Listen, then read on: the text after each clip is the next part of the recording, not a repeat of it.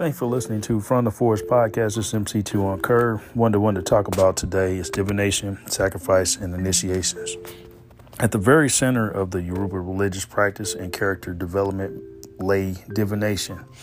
As um, divination is perceived as the mystic state of communing with the divinities as revealed by Orunmila, the prophet. Every branch of Yoruba in the New World respects the various forms of divination born from the Ifa corpus, Babalawo, high priest, Babalorisha, priest, Iya priestesses, and to some degree, Aborisha, Yoruba devotees, all use divination in order to one, seek the scriptural messages of Ifa, two, to inquire as to what offerings are expected by the Orisha, three, to inquire if the offerings are accepted by the Orisha.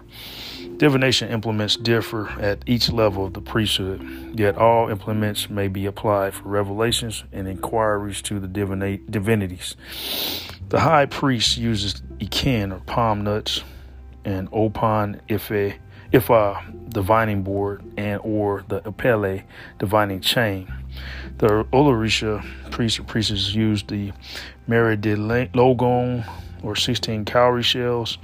The Aborisha began with the Obi and Obi Abata or Nigerian kola nuts. For the fundamental practice of divination.